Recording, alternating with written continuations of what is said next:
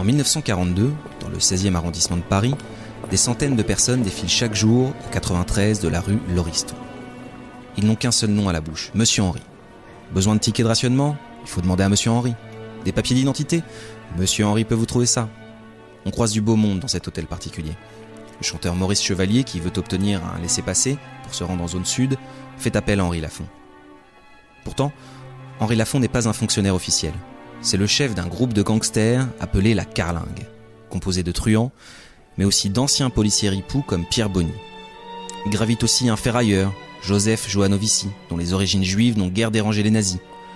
Lafont et ses sbires raquettent les vendeurs du marché noir, pillent les biens des juifs déportés et torturent les résistants dans le sous-sol de la rue Lauriston. Voici l'histoire de cette Gestapo à la française.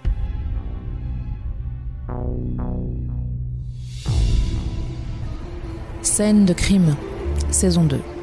Ça m'intéresse histoire retrace l'épopée sanglante des pires sociétés du crime.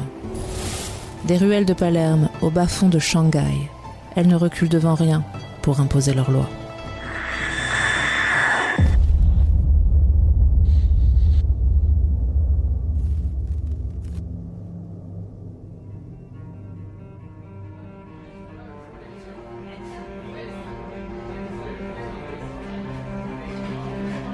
Carlingue, c'est le nom d'un bar que fréquentaient les membres du gang d'Henri Lafont.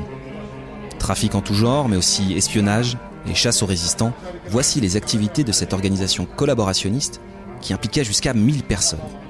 Pendant l'occupation, ce réseau fit de Lafont l'un des Français les plus puissants de France, note l'historien Grégory Oda. Abandonné à l'âge de 11 ans, Henri Chamberlain, son nom de naissance, a longtemps vécu de combines qui l'ont conduit derrière les barreaux à une dizaine de reprises. Une vie de bandit qui l'amène à changer souvent de patronyme. À 38 ans, il s'appelle désormais Lafont. Son destin bascule le 15 juin 1940. La guerre, à la manière allemande, redouble de cruauté, d'acharnement. Face à l'inexorable avancée des Allemands vers Paris, 8 à 10 millions de Français fuient la partie nord du pays. C'est l'exode. Dans ces longs cortèges se mêlent des civils, des soldats, mais aussi des prisonniers. Dont Lafont, qui doit être transféré du camp de Sépois, le Loiret, vers le sud de la France. Il profite de la confusion générale pour prendre la poudre d'escampette. Son compagnon d'échappée, Max Stocklin, est un agent suisse travaillant pour l'Abwehr, un service de renseignement allemand. Cette rencontre providentielle va changer l'existence de ce petit voyou. De retour à Paris fin juin 40, Max Stocklin présente Henri Lafont à ses supérieurs. C'est qui ce minable pense-t-il d'abord. Mais l'homme a du charisme et du bagou. Lafont va se mettre les Allemands dans la poche grâce à des petits services. Il déniche et leur revend toutes sortes de biens. Des métaux, du mobilier, des tissus, des œuvres d'art. Il leur sert aussi de guide dans le Paris grivois. Les affaires marchent pour Lafont, qui cherche à démultiplier son business. Pas par idéologie. Il n'est pas nazi. Il est pognoniste, comme le relève l'historien Jean-Marc Berlière, spécialiste des polices. D'ailleurs, Lafont justifiera plus tard son opportunisme. Au début, cette histoire d'Allemand ne me plaisait guère. Si des gars d'en face, les résistants, m'avaient proposé quelque chose, je l'aurais fait, y a pas de doute. Mais j'aurais pas fait de cadeau aux Fritz. Seulement voilà, à l'époque des résistants, j'en ai pas connu, j'en ai pas vu la couleur. Je savais même pas ce que c'était. C'est à cela que tient le destin d'un homme. Un petit hasard, une histoire d'aiguillage, ou alors c'est la fatalité. Pour ramasser plus d'argent et développer son réseau, il va chercher ses associés en prison. Le 6 et 8 juillet 1940, accompagné de deux sous-officiers allemands, sans aucun mandat officiel, il déboule à la maison d'arrêt de Fresnes et fait libérer une vingtaine d'escrocs, de cambrioleurs, d'assassins et de policiers véreux. À l'Abwehr, on désapprouve ces méthodes. Pour se faire pardonner, Henri Lafont file à Toulouse et kidnappe un espion belge recherché par les Allemands. Ces derniers s'inclinent devant son audace et son efficacité. C'est le début d'une collaboration fructueuse entre la pègre française, avec Lafont à sa tête, et les autorités allemandes. D'un côté, les Allemands confient leur basse besogne aux gangsters de la Carlingue. Renseignement, pillage des biens juifs, récupération d'or et de bijoux de valeur, enlèvement, exécution. De l'autre, Lafont engrange les bénéfices. Devenu richissime, il roule en Bentley, s'affiche au bras des plus belles femmes de la capitale, possède sa table réservée dans les meilleurs restaurants. En 1941, consécration. Il obtient la naturalisation allemande et le grade de capitaine dans la Wehrmacht.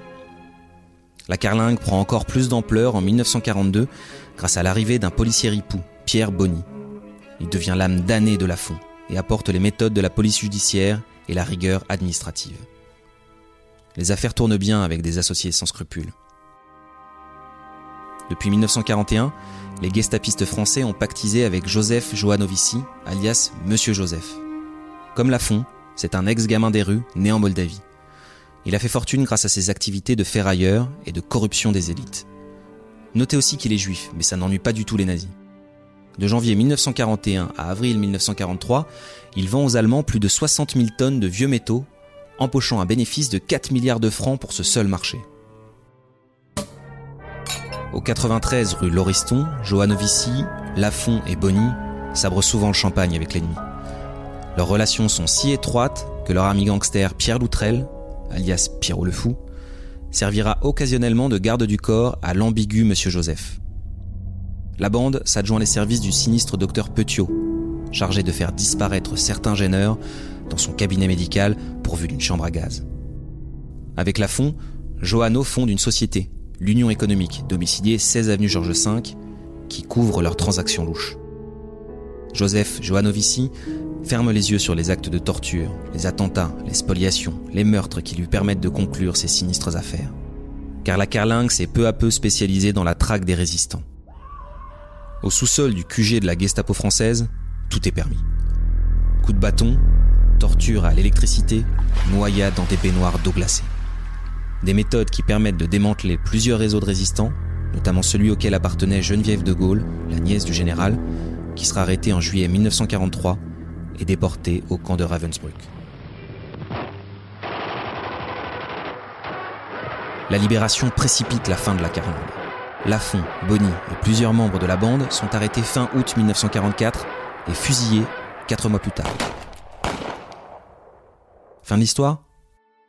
Plutôt le début d'une autre page sombre dans laquelle les autorités, françaises et républicaines cette fois, développent des liens avec la pègre car début 1944, certains gangsters ont senti le vent tourner et se sont engagés dans la résistance.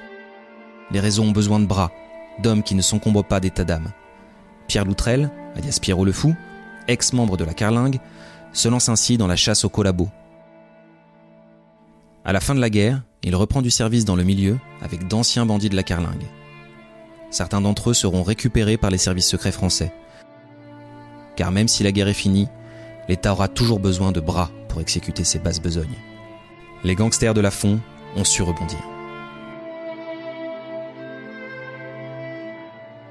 La Carlingue ou la sinistre histoire de la Gestapo française, un épisode écrit par Axel Skigiel, raconté par Julien Chavannes et réalisé par Lucas Vibo.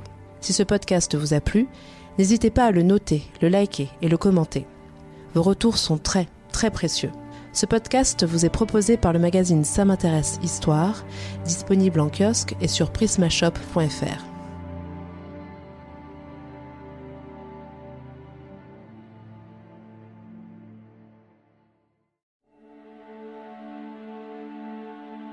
Lancez-vous dans une traque haletante et impitoyable à travers les Balkans avec La Vierge jurée, le nouveau thriller de Jean-Christophe Beaucoup. Skander est une vierge jurée une femme albanaise qui a choisi de devenir un homme et de prendre les armes. Marcus est un tueur à gages en quête de rédemption. Ensemble, ils doivent protéger un enfant des tueurs lancés à ses trousses. Une chasse à l'homme effrénée, distinguée par le Grand Prix du suspense psychologique 2021, décerné par Saint m'intéresse Histoire et les éditions Les Nouveaux Auteurs.